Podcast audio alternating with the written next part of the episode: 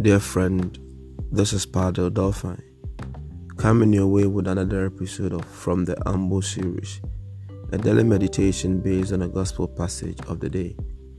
Today's gospel is taken from Luke chapter 15, verse 1 to 10, where Jesus reminded the Pharisees and the scribes who accused him of associating with sinners and tax collectors that those they deem as lost are equally important and also deserves the love of the Father.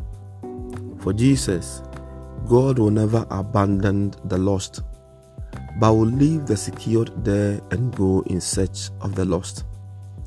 This is because their repentance and conversion brings a lot of joy to God.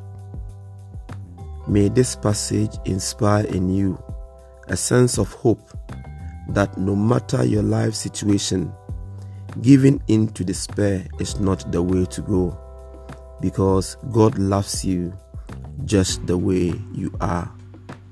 If you have enjoyed listening to this podcast, kindly follow me on www.anchor.fm slash padre dolphyne.